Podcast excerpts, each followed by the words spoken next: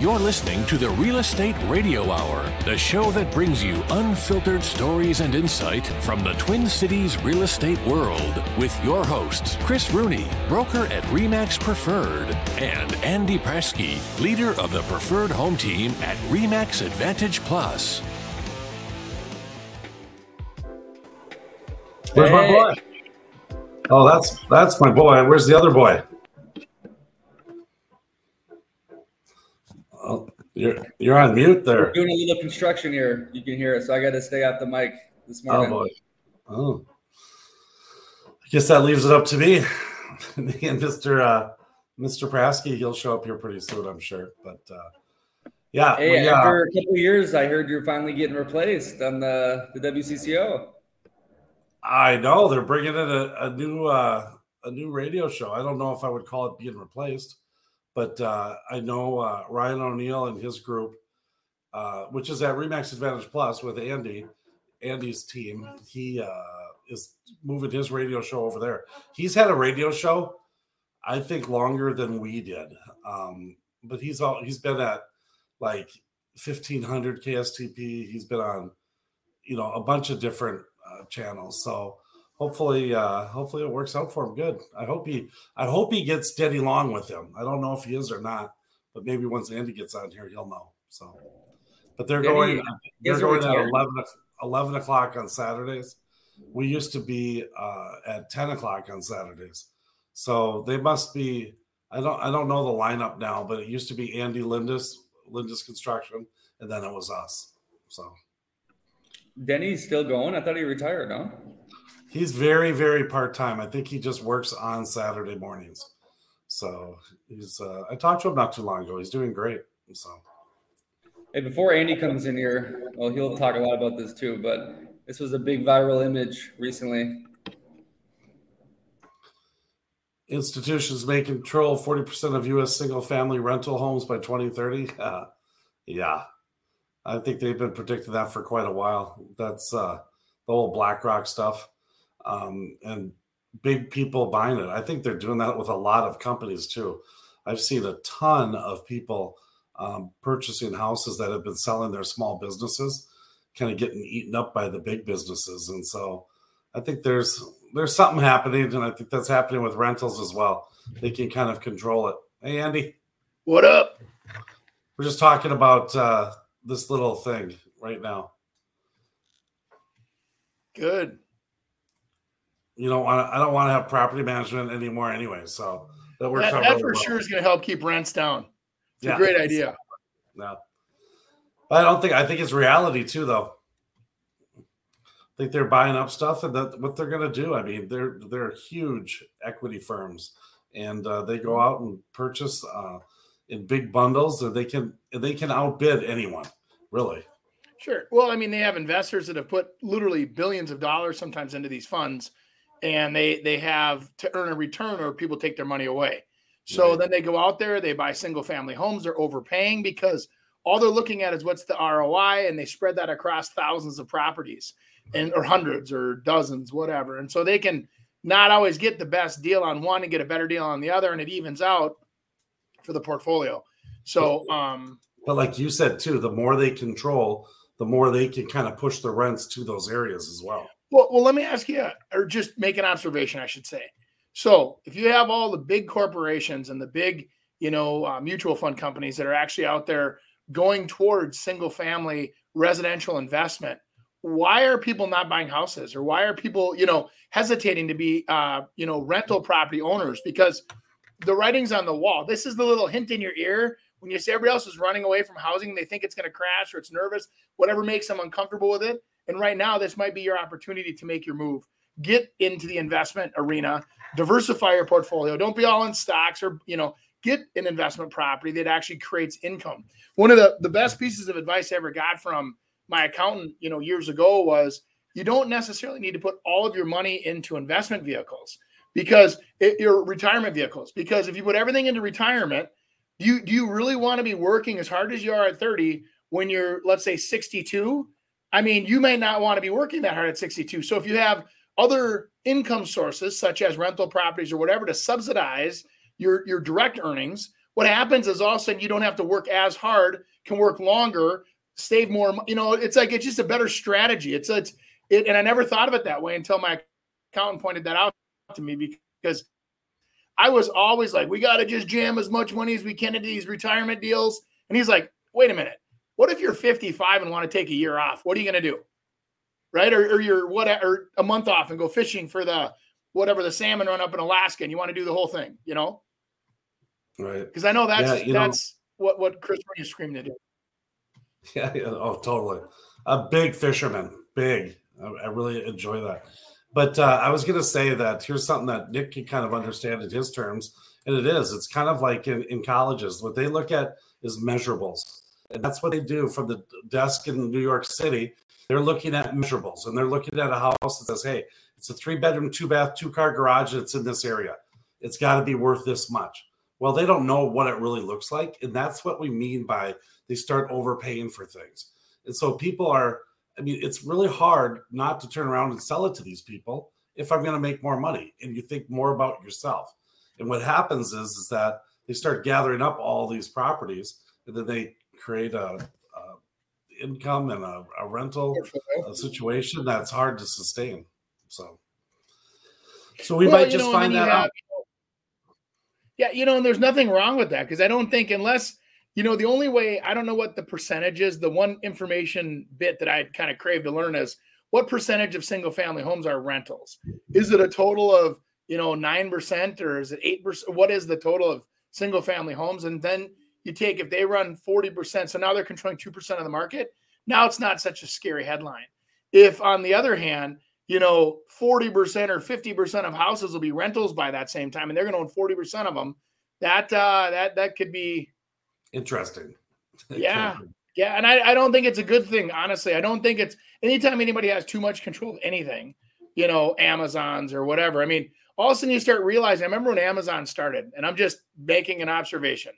You, everything uh, you could find the best deals. They were the best deals. You know, you can if I'm looking for a pump and the pump's a thousand dollars over here, I can find it on Amazon. It would be 350. They delivered for free in two days.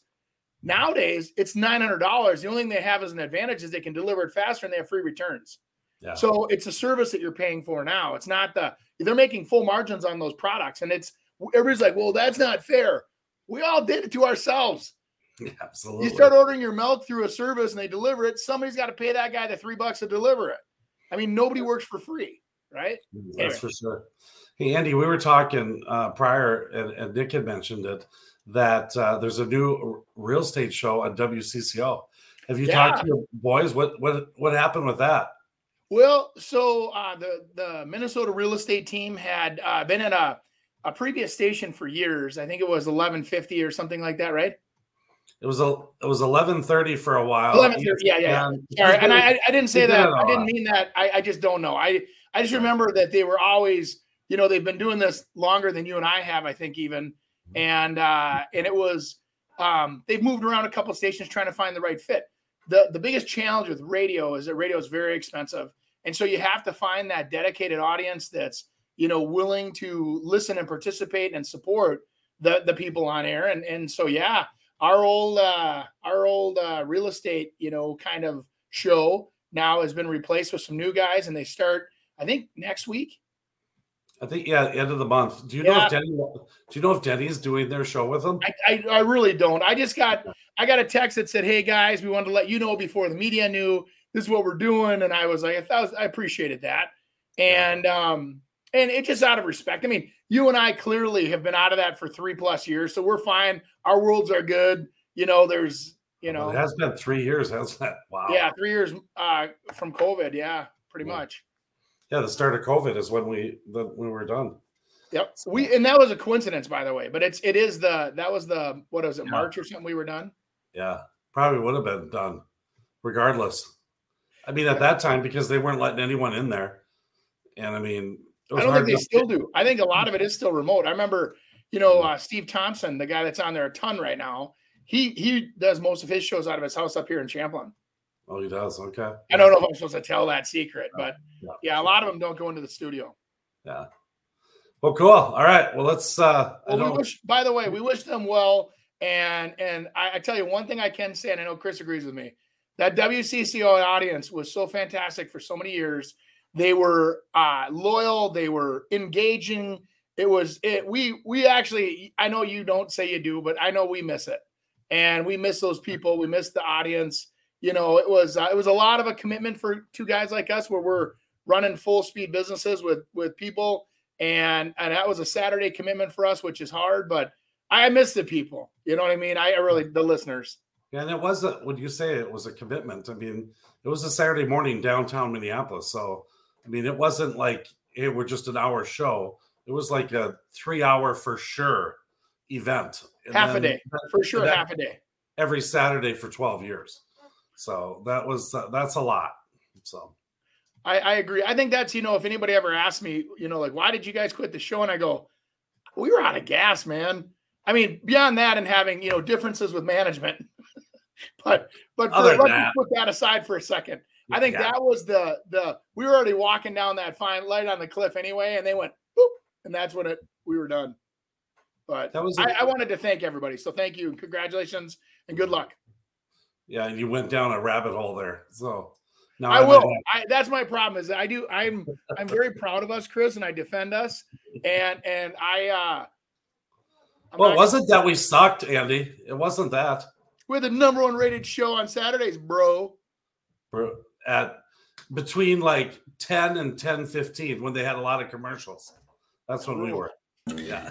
All right, boys. Let's stay. Let's stay in the future or the the present now. So uh, I got this little scheme going on. I know this has kind of been popular over the years, but I want to hear your thoughts.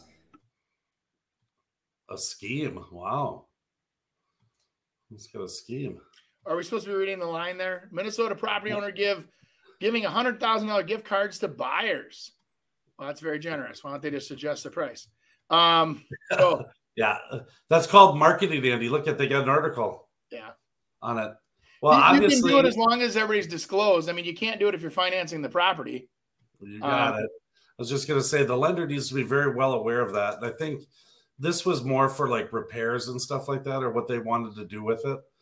Um, I remember, I think I saw this uh, shoot up, but I think they were giving them to like Lowe's or Home Depot or something, the gift certificates. But it was it's an apartment building that was turned into condos it, so it's kind of a promotional event, and I, I know it wasn't. I think it was the first first amount of people.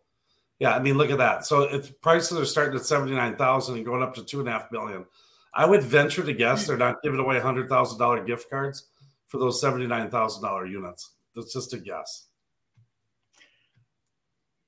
Yeah, I agree. Well, I, and I don't know. I mean, I'm not. I'm just not into it. I don't even know what the you know the it didn't look like they had a marina. It didn't look. It just looks like you look at the lake. So that sounds like old farts to it's me. Up north. It's you up north. There and, wow, look at the waves today. They're big. It was it was interesting. I mean, right when I saw this, I was just talking about this earlier in the week yeah. with uh, a client of mine. I was talking about condo conversions. Remember when those were yeah. the rage, Andy? Oh yeah. I mean, where people would buy all the apartment buildings up and they'd condo them out and then turn around and sell them. Yep. And uh, and it was a huge thing for a while, and then it just boom, it just got kind of saturated, and uh, and it stopped. But that's what that kind of reminds me of. And they also did that with a hotel in Duluth, and I thought that was really interesting. And you know where I can't remember what hotel it was called, but it was uh, Old Chicago was the restaurant that was underneath it, and they took this old historic hotel and started selling them out, and then the hotel would still rent out your rooms. Oh. It was it was at the time you're like, oh, I don't know if it'll work, but I think it turned out pretty good um, for the people. There, there's a lot of resorts doing that now down in uh, Florida and Vegas, yeah. and you buy for eight hundred thousand dollars, you buy this condo, and then they you can you can have it. I think two weeks out of the year where and then but the big thing is is that they have a management company managing it and every yeah. two years they renovate the room at a hundred thousand dollars and you have to pay that and then of course the income coming off of it is supposedly pretty decent. You know, they're a seven to ten percent return on most of those investments. Um, and, and until you have something like COVID hit, then you could use them yourself as well. Up to two weeks a year. Most of them are only two weeks. Oh well, that sounds like a timeshare. Kinda. Yeah. So it's definitely a place to, to rest your money and then uh, the income comes in. But you know, it comes down to where it just it's one more thing you're you're basically getting crowdfunding for a hotel is what you're doing. Yeah. They're yeah, they're basically getting all the money together, uh, paying that one off and going to build another one. Leverage the next one. It's smart, you know. So we should start doing. Let's do it. We're gonna do it up in what's that lake you're on? I saw I saw a picture come and it had your little name on a sign. I couldn't believe it. Yeah. They, they say who owns those things. That's a nice lot. My God. You, know, thank you. The, uh, the the reason the reason why I put the sign up there is because I, I I have a hard time saying no trespassing. But what was happening was, and it's and it's sheer human curiosity. I mean, I was one of the first guys to take the trees down, level the lot down, put a driveway in of, of the other lots that are there, right? Some of them now have built and surpassed me, but um, I was getting a ton of uh, trespassers, you know, where they were just coming in and taking a look at the lake, looking at what it was, and then they'd leave. And it just, I, I didn't really, you know, I'm not that guy that cares, but I kind of was like, well, what if somebody gets hurt or whatever? So I just put up a, a, sign at the end of our driveway with our name on it, and then now it's like almost stopped the the uh, people driving up the driveway. Oh yeah, but how, how big of a lot is that? Um, hundred foot wide on the lake, and then about almost three hundred feet deep. Yeah, yeah, that's nice. At two hundred and like ninety eight feet or something. So yeah, no, it's uh, it's plenty of space, but you need it because you know they have rules with lakefront with permeable surface, right? So and non-permeable. So can the rain go through it, right? So you can only have up to 25% of that lot covered with driveways, roofs, um, structures, patios. Um, and so what happens is you have to actually, that's why I bought that lot too, because it was really deep. Some of those other lots you buy up there on the lake are 100 wide by 100 feet deep. Well, now you've got 2,500 square feet, which gets you a nice house with a nice garage, but then you can't have a driveway or you can't have a patio or whatever. So I want to have a, you can't have a solid driveway. Right. Yeah. Well, I'm already hey, I've already been researching doing the old goat path, um, where I have the like the pavers two feet or three feet wide on each side with a gap in the middle. And you just because I'm telling you, I know I'm going to run out of space because I want to build a barn on that property and have where you can store your your boats and your junk, you know, basically your winter projects. And uh, and then that takes up you know, whatever. You know what, Andy? You should look at that's what Denny Long had done that one time. Had Remick over there, and what they do is they take these big cinder blocks and they put them down on the ground and then grow grass in between them. Yep. so it's solid, but it looks like it's all grass. It that's exact. That's exactly what I would love to. um I'm sure that's not inexpensive. I don't. I don't think that's the the. Yeah, you don't go that direction because it's inexpensive. You go that direction because you have to. I don't think a lot of people understand that whole impervious surface calculation. Now, here, I mean, it's 30% uh, that you that you get, but I mean that includes like the overhangs of your house. I mean, it's the envelope of your house. So then it, there's little tricks and trades of it, like a deck. If a deck's attached to the house, it counts differently than if it's not attached to the house. It might look like it's attached, but it's not attached. So it's a it's a really interesting um, little little thing that you have to kind of fight through and you gotta you have to know about that i'm working on a lake lot right now and we're trying to get all of the information so we can turn around and sell it. I mean if people don't have the information they don't know how, can i only have a 2500 square foot home? Well in reality it's not going to be 2500 square foot. Your home's going to probably have a, a foundation size of a thousand. So you can get a garage and you can get a, a driveway and this sidewalks yeah so then you go up. And then there's rules on that and how high you can have it. So well, that, uh, that's why when we were on uh, on Minnetonka um, years ago, I was looking at it, and I when I used to be in the landscape lighting business years years ago, and we would have these landscape lighting. You know, these people call us out and say, "Hey, make everything look cool at night." We just had the big, you know, landscaping company come through and now light it up so it looks cool. So we would come in and light it up. And I always wondered why they went straight up. I mean, these houses sometimes have five feet on the sides and they'd go up two, three stories, whatever the maximum, like 35 feet, I think it is, was, and they would maximize the, the cube, right? And if they couldn't go down, they couldn't go to the side, they couldn't go back or forward, they go up. And and that's just the way it is. So um and and it's not dumb. I, I actually think it's a really smart idea because who wants to go to lake anyway and mow three hours? I mean, I wouldn't even mind having I just like the privacy of you know, I didn't want to fight the fight, so I bought the bigger lot, but um on the other hand, you know, having the nice house there and having, you know, a paver patio down to your dock, not a lot that you could weed whack, you know, your grass, you're done. Be mm-hmm. great. Andy, what are the what were your side yard setbacks? Uh, 10 and 10 up there. 10 and 10. Okay. You have an 80 foot wide house. It's a pretty nice house. Here, yeah, here's a, it's a now listen to this rule. Here it's a it's a total of 15 feet, no less than five feet, but no house from point to point of a neighbor house can be closer than 15 feet. So so you can be five feet on that lot line, but if any part of your house on a direct line to the next house is over 15 feet, you can't do it. So you So can't might have impede to- their view. Yeah, you can't you can't be more than 15 feet from house to house, from the point of your house to the point of your house. So That Yeah. that uh, that is, you know, when you're doing renovations, that's a really interesting uh, thing to keep in mind. Now, I, I was looking at a house not too long ago on the river in Champlin, and that's regulated by the Corps of Engineers. So all of a sudden, there's a whole different set of rules, and they overrode because it's international waters considered there for whatever reason. I have no idea, or national water, national, excuse me, not international, national waterway. And Yeah. so there was the Corps of Engineers was taking over. So you're dealing with the Corps of Engineers, the DNR, and the city of Champlin on on your project, and everybody has a different opinion. And so it is it is a political process to get something approved. So when you wonder why somebody buys a lot and it sits there for a year or two, that's usually why because they're just trying to figure out how to do it correctly and do it in a, a manner that they feel it's worth. You know, so I mean, think about this. You, you start buying lots and you're paying, you know, like on on Prior Lake, you pay a million dollars or more for a lot, or half a million, or even higher, right? And then you build a million dollar structure on it. Now you're into two million. Plus you have to landscape it, and you have to do this. And all of a sudden, you know, uh, docks aren't docks are forty grand.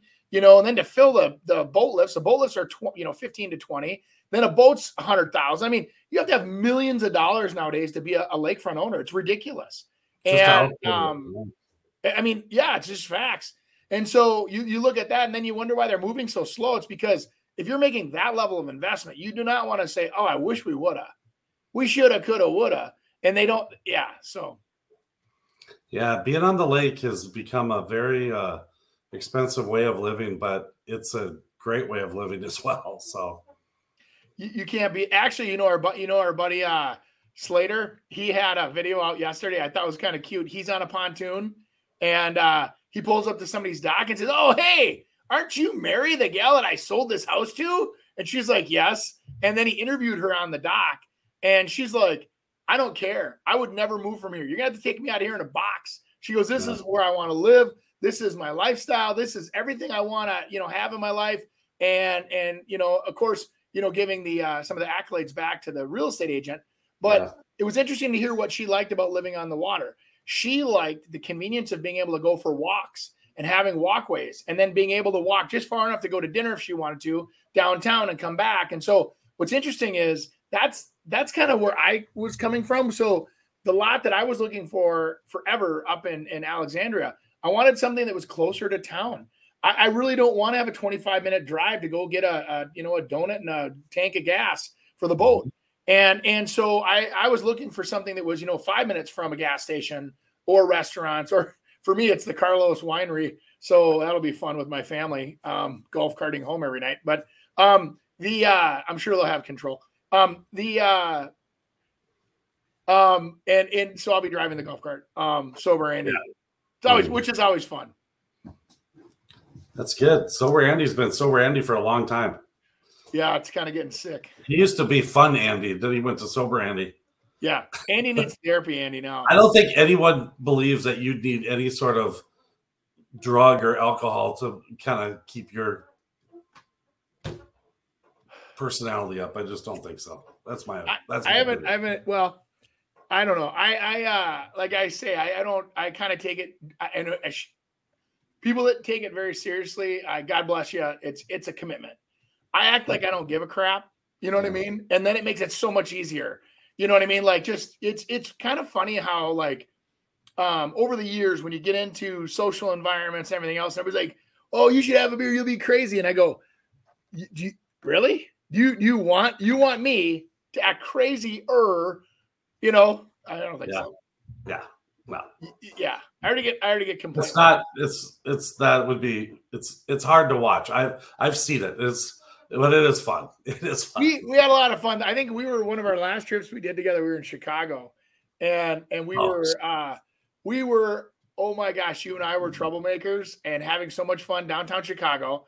And then I remember the last thing is you were laughing at me and you go, "Don't you remember asking that lady what you what she feeds her dragon?"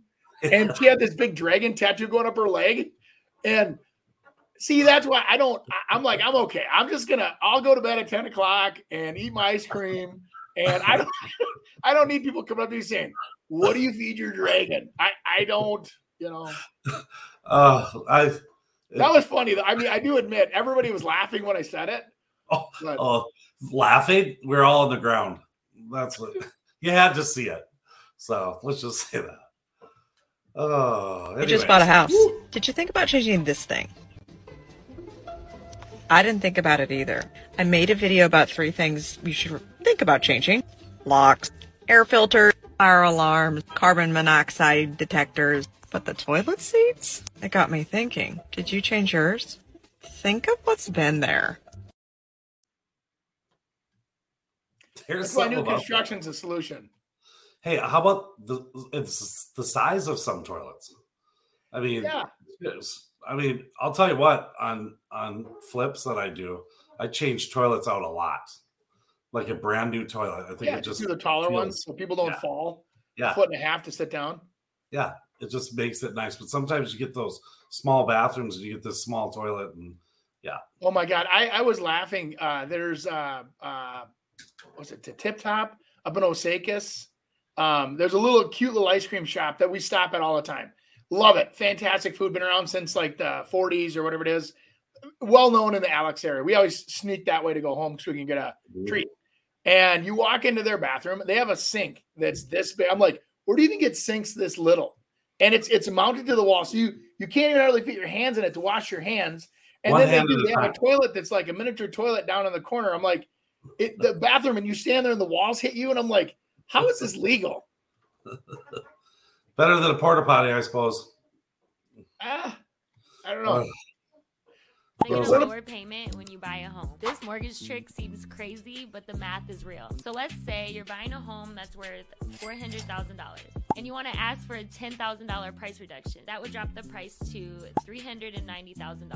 You would lower your monthly payment by $60 a month. But if you leave that price at 400,000 and take that same 10k and use it as a seller credit to do a 2-1 buy down, you would save a total of $476 a month during the first year and $244 a month during the second year. And this is huge because it gets you through the first couple of years with a lower payment and the seller ends up with the same amount. See my caption for how this works. First of all, you're, you're getting a seller to make a concession, which doesn't always happen. yeah. You're um, assuming you can get that right. Yeah.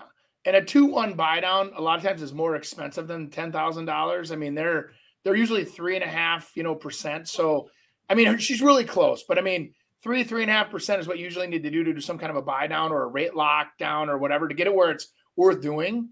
But on bigger homes, it's it is worth it. I mean, we we've talked about some of our big new construction builds where instead of a finished basement, they'd give you thirty thousand dollars towards these rate lock buy downs where they're getting you down back into the fives, and it saves you like a hundred grand over the course of the loan.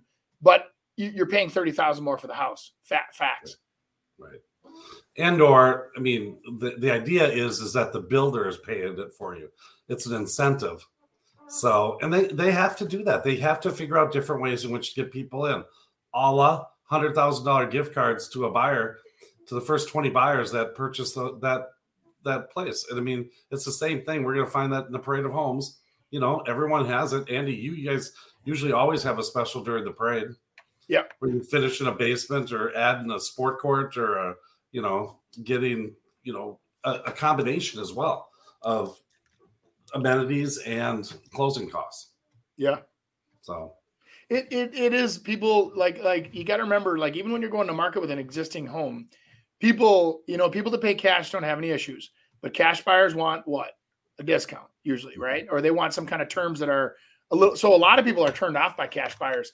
I've been saying this. My builder, one of my builders, he he hates dealing with it because the demands that they want to make and the way they want to control it because they're cash and it, it gets to the point of where cash is becoming the ugly kind of cousin that you don't want to visit. You know what I'm saying? It's like the, even though it's appreciated sometimes, you know, when there's financing challenges, but like right now, people come in and you're like, oh God, here comes a cash buyer.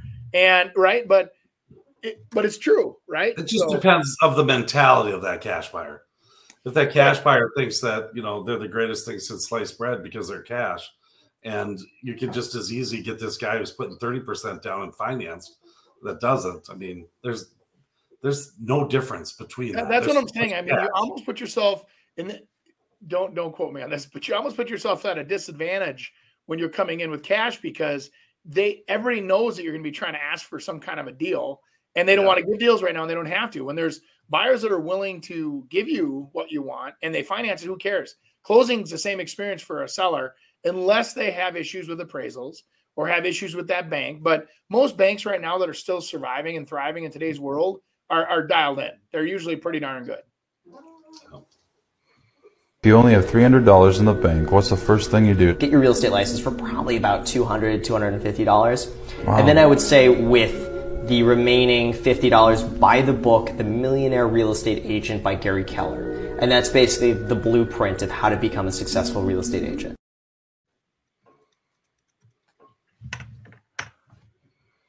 I was going to grab it off the shelf. I don't need it. I think that guy. I think you don't even need to get the real estate license. The real estate license is one of those things that, first of all, it's going to cost you about fifteen hundred, but um, you don't even need that. I mean, if you read that book, you're going to be able to sell houses without even being licensed. It's magical. Actually, the book is good. I've re- I've read that book probably five times um, and use that. I've just had an interesting encounter with that book one time, and so now I can't. Uh, what is what is he doing over there? I keep looking at the book. I got it sitting on my shelf next to me. Oh, every I don't know what it is. Every time Gary Keller writes another book, that that brokerage, the Keller Williams Group, sends me the book, and so I have a copy of it, which is very appreciated. Thank you, by the way. Um, it is a good. I mean, there's a lot that says it says a lot in there, but I don't. It's uh, it's there's so many things in this real estate business that you can do that you don't like to do and you won't do. So you can right. take that book and it's this thick and you can make it about this thick on the things that you're willing to do. What you need to do is do what you do good. So take that little chapter in that book that you think you're that's what you could do, and maybe that's knocking on doors, maybe that's doing open houses, and maybe it's doing um, lead calls or uh, yeah. leads from Zillow. I mean, which is fantastic. Maybe it's going into a grocery store and sit by the pineapples and say, "Hey, I can flow you through or sell you a house down in Florida."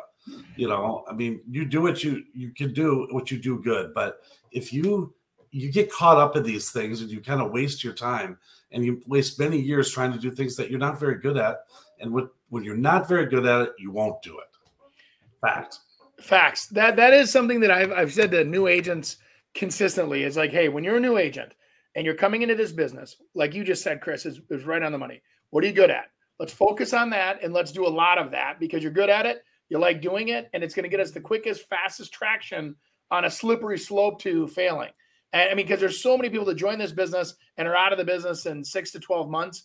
And I don't remember that you know all the stats on the failure rates. I know, Chris, because you were telling me before about like there's 19,000 in the Twin Cities, but by the end of the year, there'll be so many thousand, you know, there, there's a lot of people getting out.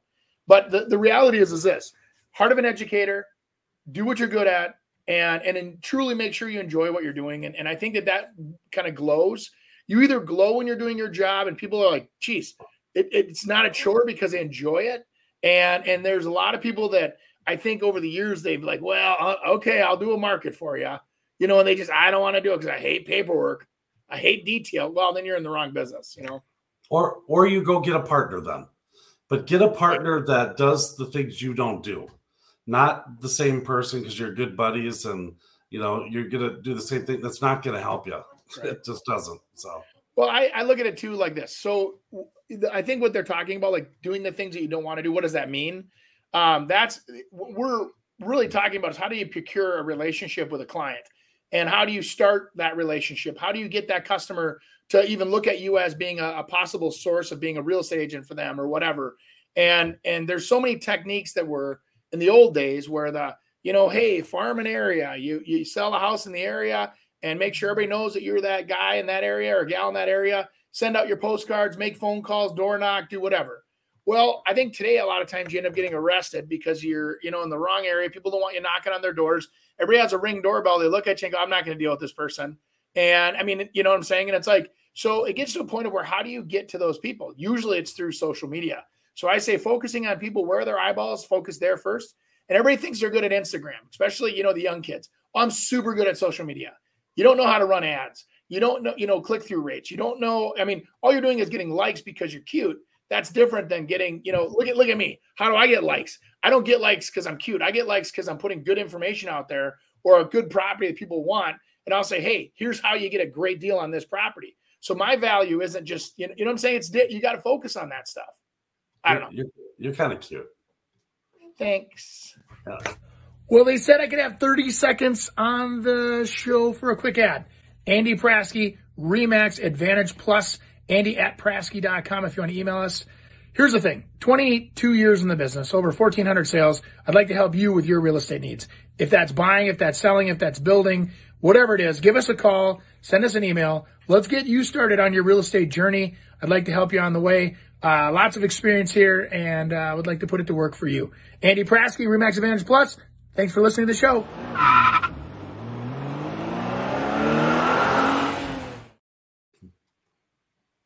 I'm back to the uh, mug of Jägermeister every morning, Chris. Nice. I recently stumbled upon the knowledge that someone was using my full name and social security number, and they bought a house while I was in Iraq. Oh man, this property is actually just ten minutes away from my current house, and I'm finally ready to buy a home. That's great. This is how I found this all out. What in the world should my first steps be? Call the cops. I would love to actually take just take this house and the equity it's accumulated. Is that even an option? Not if it was bought on fraud. I mean, you're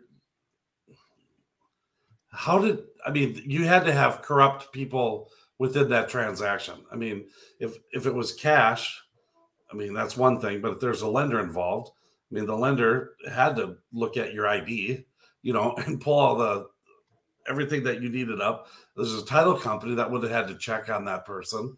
I mean, that happening is just search, job that seems really rare.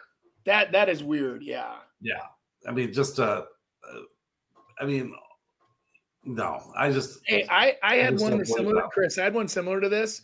It was the um, hey, uh, I went to buy. This was actually a client of mine said they went to buy a they wanted to buy a house, right? So they started running their credit and running their whatever to get the process started with us they go out there and they find the lender says, "Well, you already you already have a cosign on a property up in St. Paul, and you know right now with your credit and whatever, because you've been missing payments on that house, your credit score is lower, and we really can't help you. You're going to have to get your payments back up, show that somebody's paying you rent on that property." And my buyer goes, "I have no idea what you're talking about." It was a brother that took the identity, the ID looked like him, everything else, went in, signed everything for him, like pre signed, right? And got all of that done as a co signer. And then all of a sudden, so they were using his credit, same thing, super busy contractor, has you know lots of big deposits in his in his account because he's a contractor and and completely co- just for a cosign and and and then this dummy that that borrowed the money that did all this fraudulent stuff is a, is a brother so then it's like they're sitting there and I mean, this kid still, I, we've been battling this for five years. So sad. What a jerk. Yeah. And he doesn't want his brother to go to jail or whatever for identity theft. But on the other hand, it's like I said, I go, he should be able to refinance you off of that by now. I mean, after five years, and they go, they can't because he's missing payments every once in a while or he's late pay. And so and, then he can't even get off the mortgage. Yeah. And so his credit, the brother's credit is getting hit now too. Every Correct. payment that's missed is on the brother as well. Correct. Wow. Yeah, it, it man, it's a weird world. Yeah, be careful. Be careful co-signing with people. Know know what you're dealing with and who you're working with. It's it's much easier and better to um, do a second mortgage or a gift than it is to be on the loan with someone. And that watch out when you're getting divorced on that as well, because that's another big thing that happens is people are like, okay, hey, you're gonna get the house, you take care of it, and they leave and they take off, and all of a sudden, a year or two later, they're like, you know what, I want to go buy a house, and then they found out their credit's horrible because the spouse has missed seven payments in the last two years. That's your credit. It's on your credit. So make sure that you uh, really yeah. keep an eye on that. Yeah, that happens more than we think, Chris, because with interest oh. rates where they are now, it, there's a lot of people that, hey, we bought a million dollar house together and the payments, you know, $4,000 a month. Well, now you try to refinance, now it's $7,000 a month. And the individual can't afford it individually. So it forces them to sell that house in this kind of an environment. Whereas in the past, when rates were low, a lot of times you could assume it, um, or you could, you know, whatever. And um, yeah, it's a mess. I was just one years old when my family started in real estate, where both my parents were agents. They also dabbled in investing in real estate, rentals, flips, and construction. After college, I went right into getting my license in July of 1990. As a 23 year old agent in an industry that looks nothing like today, I had to know more for my clients to choose me. There wasn't Zillow or social media to tell them how good I was. I had to win them over with knowledge. With knowledge comes confidence, and with confidence comes results.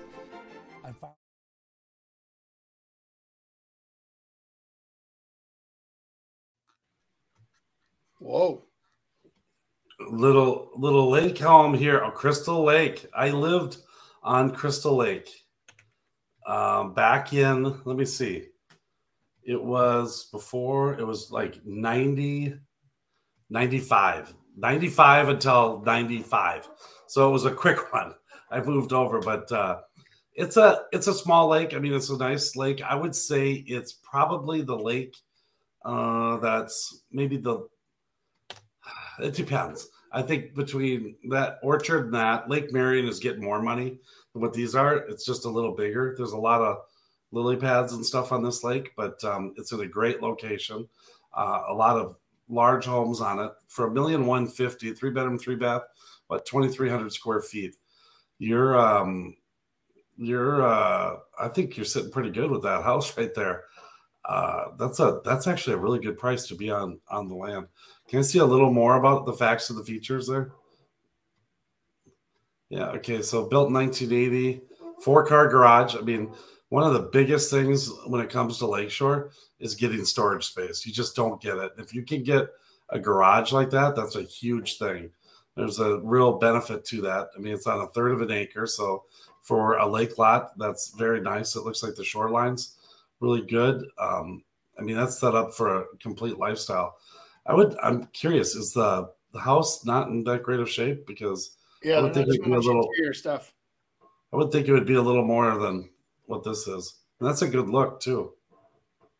Which house is it? Oh, there we go. Yeah.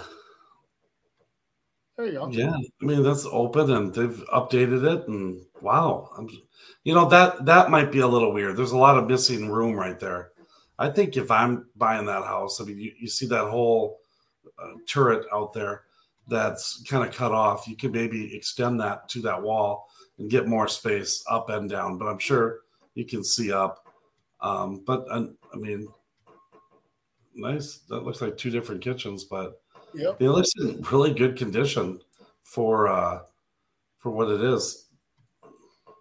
Okay, so it's a loft bedroom. I bet you the bedroom situation is different, but it makes it great for like an urban cabin you know, and a lot of people are doing that. I mean, up to a million, million and a half for cabins. I mean, I sold, I sold three last year that were all second homes from two to two and a half million on Prior Lake. But yeah, all of this is good. I mean, it's got some, you know, it's got the the tub like that, but this is a lot of lot of house um, for the money here. I agree. That's cool. Yeah, I, I was thinking kind of the same thing. I was like, wow, that's a nice house for a little over a million bucks, you know, and uh, seems like a lot of wasted room. Go back to that one picture, Nick. Does that Andy? I mean, this is how they used to do it. See that little balcony there? Yes. Yeah, that one. Yeah, that that's just for drama. That's that yeah. dramatic. You, you, could easily extend that wall and make that. You could do some really good things. There's therein lies a way in which to probably change the whole feel of that house. I really think it does because you get that big main floor um, living, and I don't know where the bedrooms are, but I agree with you. I think I'd, I would do the same thing because I don't know if there's really much benefit to having the basement open to the upper levels. Um, and you just do it like a deck. You just put kind of a joist on the end and connect that whole thing, create that ceiling, get rid of that fireplace and that post, yeah, and uh, that little that little drop Oh, down. Yeah, I mean you could you could really do some fun things with this. But I think sometimes people look at it and say, "Oh my gosh, I can't do nothing with that," and it stops them from buying it. When these are the kind of things you can get really good deals how on. If they you thinking with green carpet like that? hey, it's like They like the golf. Is Golf course. carpeting? that's right. It is not. That's that's indoor out. It's turf. They just they have irrigation. No, I'm kidding. So, but, under garage. yep, I think that one's a. I think that one could be a interesting little that deal. what it looks like from the street? Go back to the last photo. That's why they last until the very end, Andy. That's why they Uh-huh. put that photo at the end because that was not too exciting of a front, was it? I was like, Right womp womp wah wah wah wah wah. Yeah, it doesn't give you that feel that what you get on the other side of it. So Can you imagine? You you look at all the other photos, you never get to the last photo. You book a showing, and then you pull up to the drive and go, "This is not the same house." yeah, yeah, that makes it realtor. Look at the MLS before you go show a house. A lot of people don't. So we've been having, just so you know, a, a lot of people that are some weird companies open. I mean, not that they're weird, but Opendoor is showing buyers now, and I'm like, okay, that's weird. And I'm sure it's like leads. They're trying to get their agents business because they're not probably buying as much. But those are typically probably internet leads, and they're not showing up. And they're like, and then so people, what they do is they turn around and set up a showing on your house, get the seller all excited, get it all cleaned up and ready to go. Then they leave and they say, oh, person, their schedule changed. No, you never had them anyway. So real important to be able to try to talk to these people, but they they like to not tell you the truth too. You'll have to get me all worked up on that later because I, I didn't hear anything about that yet. Yeah. So All right. Chris got to go bye bye. Andy, I got a nice little segment for you here. Oh, this or that. We're gonna go Brooklyn or Mounds View or Brooklyn Park. Let's do it. Oh, you want me to do it? Oh, okay, gotcha. Um, so uh, when it comes down to like cities, um, growing up in Brooklyn Park, I, I was a Minneapolis kid, and kind of funny. I'll give you a quick little story. As a Minneapolis kid growing up, um, grew up over by kind of Patrick Henry till I was about I think seven, and then my parents, my mom was from a small town out in western Minnesota. She goes, "I want you know, husband, I want to get the the kids out to the farm." and so kind of where they can see you know more fields and kind of appreciate that farm life so nick we literally moved from minneapolis to brooklyn park and as a kid i rode dirt bikes um, worked on farms worked on potato farms uh, worked on a tree farm uh, i mean so i grew up in a brooklyn park that was completely different than nowadays where it's fully mature right so um, but brooklyn park's a great area lots of complete diversity on price right so you have everything from your entry level houses to your executive level homes up on the golf course, even across the 610 area. You have a ton of new builds that were built, um, very modern, very nice. Um, you know, easy traffic. You know, getting on uh, 610 right downtown. You're downtown in about 15 minutes. So it's a it's a great. I, I've always loved Brooklyn Park, um, despite all of its uh, all of its tumultuous. Uh, you know, I don't want to say they make stuff up, but it you know it, it's had its pros and its cons. And I think back when Jesse Ventura they they uh, elected him the mayor of Brooklyn Park, it really was kind of an interesting place to be at that time as a kid in the '80s and growing up into the '90s and having that. Uh, but I loved it. I, I wouldn't have done it any other way. Now, when you go over to a, a area like Moundsview, which is really nice, you have a lot of um, smaller homes on big lots, which is kind of the way I remember that area, you know, and, and think of that area. They have fantastic schools. A lot of people are very, very into their schools there. Um, so a lot of people will move there, buy a house, either renovate it or you know build something new. It's kind of like a, a rejuvenation area, um, but great on the inner loop of the of the cities there. So same thing, very close, on even closer than Brooklyn Park for a commute to downtown. And when you're in Moundsview, you also have the commute to St. Paul, which is a little easier to, to do as well because you're kind of right in between both cities on the inner loop. Um, so great, close to shopping and everything. So I like both cities. I don't, I don't know. I mean, only I picked Brooklyn Park only because um, I grew up there and I know everything about Brooklyn Park. And if anybody ever has any questions, um, you know, the old Spud Fest and all that fun stuff over the years. And um, so Brooklyn Park's been good to me um, over the years. Good job, Andy. Um, let's answer some questions here. Greg's got a, a couple. Yeah. Okay. Uh, where's Greg's first one? I'll get back to my uh, coffee. What, what can you do when the seller's ex spouse won't sign off on the deed? Ex spouse won't sign off? Well, you, she shouldn't be your ex spouse unless you. Couple things. So th- this used to happen um, back in the day. I used to do some. Uh, I, I still will if the right deal comes along, but developing. And we bought a piece of land. This was over in Maple Grove, and the buy the piece of land actually couldn't clear the title because the farmer that was selling it back in the day um, had a divorce um, that was was while he owned that property, he had a divorce. They signed everything and separated and whatever else, but they never signed her off on the actual ownership of the or off on the deed of the farmland. So when it came to us making an offer, she had to approve the whole thing, um, demanded an extra ten thousand dollars, and wanted a cut of whatever he made on that. And she said that it was her right, and that's why she strategically did that. And guess what happened? She got her cut because they uh, when you get a divorce, the, the one so I guess I'm kind of going all the way around the building here. Sorry. When you get a divorce, your attorney has to make sure that all of those um, obligations and marital rights and things are extinguished and acknowledged. You have to do make sure that you explore all of your options when you're getting divorced, like uh, asset exploration, and make sure that every asset has been identified and located. That's why first thing they'll tell you is to make a list of all the things that you own, including real estate or whatever. Um, when you go and you um, do that and you take somebody off of a deed, you want to see the deed. You don't want to just say, "Oh, sure, they're off the deed because they this decree says it's they're gone." It's not the case. You want to make sure that they're off of that deed, and as terms of the divorce decree agreement, they will agree to sign off at no dollars or a certain dollar amount, or you know, hey, they sign off on the farm, but they get the speedboat or whatever it is. And so there's a lot of negotiating there. The other thing I would say is this: before, um, you know, I've had several customers do this where all of a sudden they fall in love and they own a property and you know they they uh, have a, a, significant other that moves into the property. And to help out that person says hey let let me contribute some money towards the mortgage buy down. And um, or they've also helped with down payment assistance when buying properties.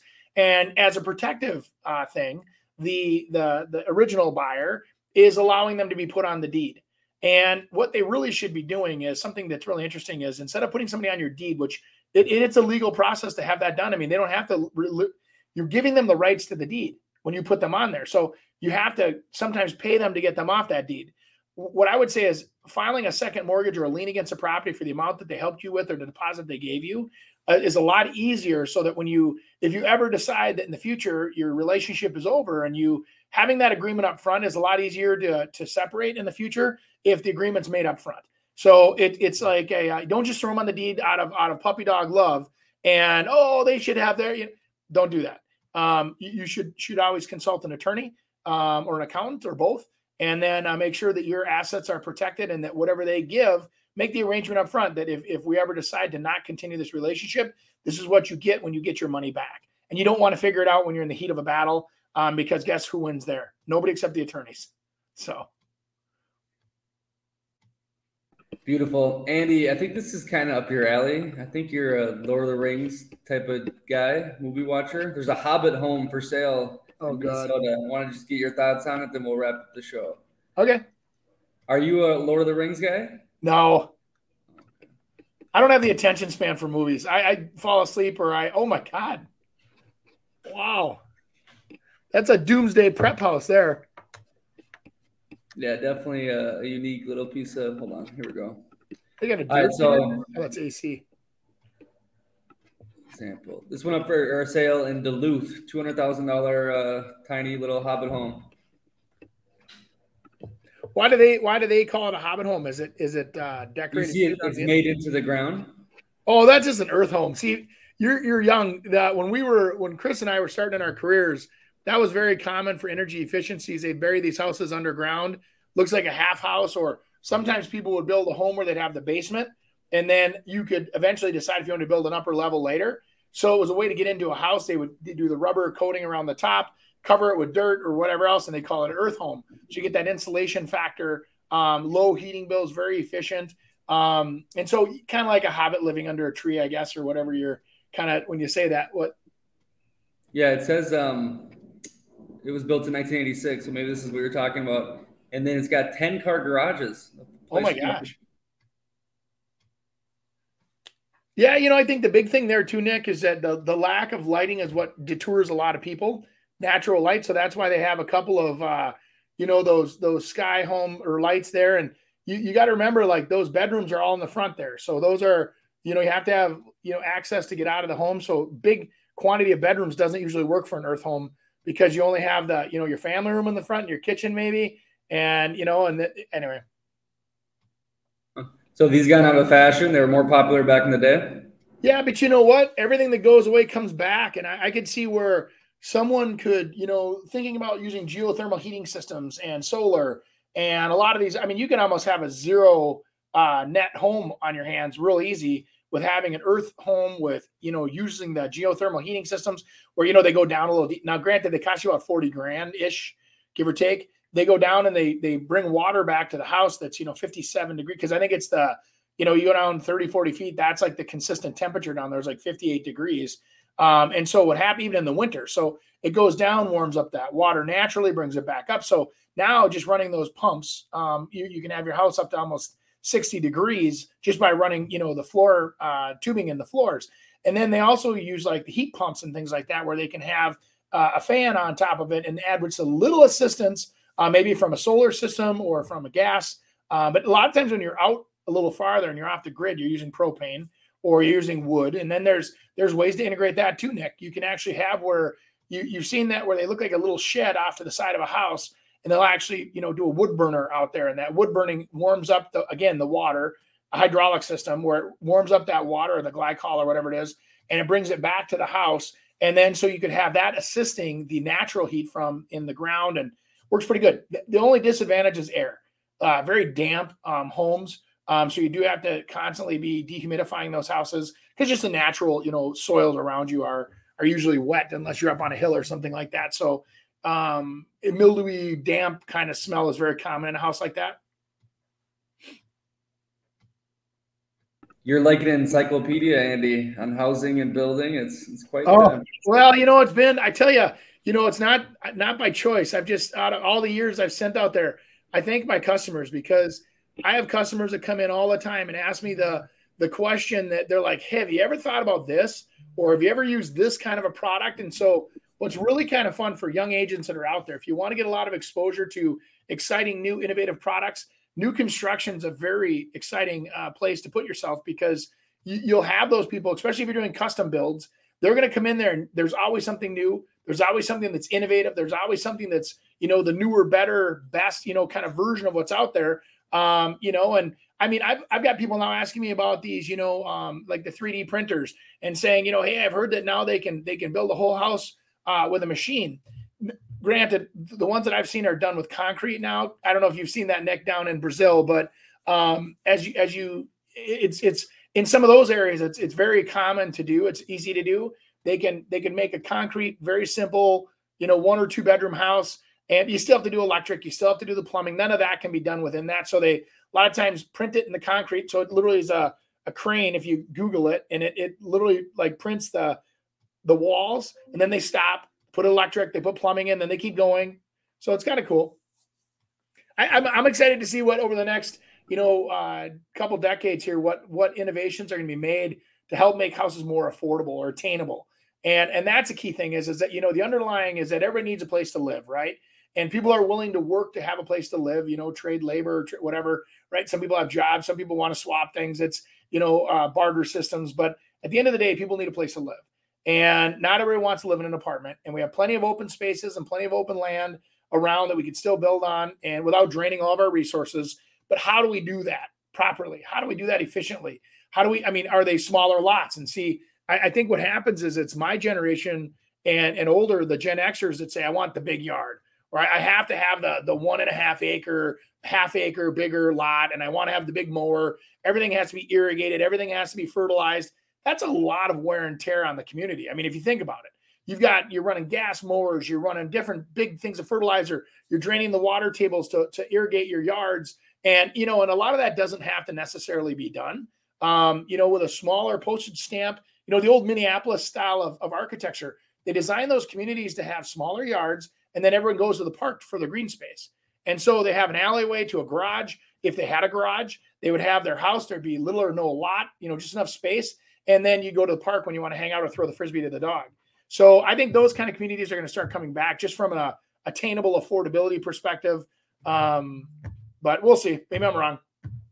Yeah, I hope the whole 3D printing helps out the, the housing crisis. I think uh, it should eliminate a lot of costs, don't you think? Well, not only just cost, but I mean, Nick, here's the thing. Uh, I was just talking with some of my guys on the job site. I think the average plumber is 58 years old or something crazy. I mean, the plumbers union can tell you the, the stats. There's a lot of old tradesmen out there right now working and tradeswomen that are out there working, right? There's not a lot of young guys coming in, the young bucks that used to come in and, oh, I'll teach you how to do it, old man, and I'll do it bigger, faster. There, there are some, but there's not enough. So I, know, especially with like uh, finishing carpenters and the plumbers, the trade unions, there's a, there's going to be a lack of labor available to us. So like even like our, our my my guys hanging my cabinets and putting my trim, doing my doors, they're like in their 50s. And they're like, we got nobody. When we put out a application for a job for hire, we get nobody to apply because they don't want to work this hard. And and I'm not I'm not trying to paint a big brush of everybody's lazy. That's not what I'm saying. It's just people have different interests. And we should start teaching our children that it's it's it's a gift and it's still a wonderful valued skill in today's society to work with your hands and to be a craftsman or you know and i'm not saying that to be sexist i'm saying or women right i mean all in general all of us as humans and and teaching kids it's okay work with your hands build things be proud of yourself um, you know fix things. That that's where our world is going to need that that skill set really soon here. And it's going to become very apparent because prices aren't going to go down when there's nobody to do the work. Where do you think they're going to go? When nobody's there to do your work and you got to hire the only plumber in town he's not going to be 100 bucks an hour anymore. He's going to be 600 bucks an hour. And if you want to fix it and you don't know how to do it yourself you're going to pay 600 bucks an hour. So it's it's going to be interesting times unless we can talk some of these youngsters into jumping into the trades which I, I highly recommend they do Beautiful. All right, guys. Hey, subscribe to our YouTube channel, write us review on iTunes, uh, Spotify, and send in any questions you have. Click the link tree. The websites and every uh, platform we are on is there. Appreciate the follows, guys. Ciao, ciao. Thanks for joining us this week on the Real Estate Radio Hour. Don't forget to visit our website, realestateradiohour.com, where you can subscribe to the show on iTunes, Spotify, Stitcher, or your preferred podcast listening app. If you enjoyed today's episode, we'd appreciate a rating on iTunes or sharing us with a friend. Until next time, stay awesome, Twin Cities.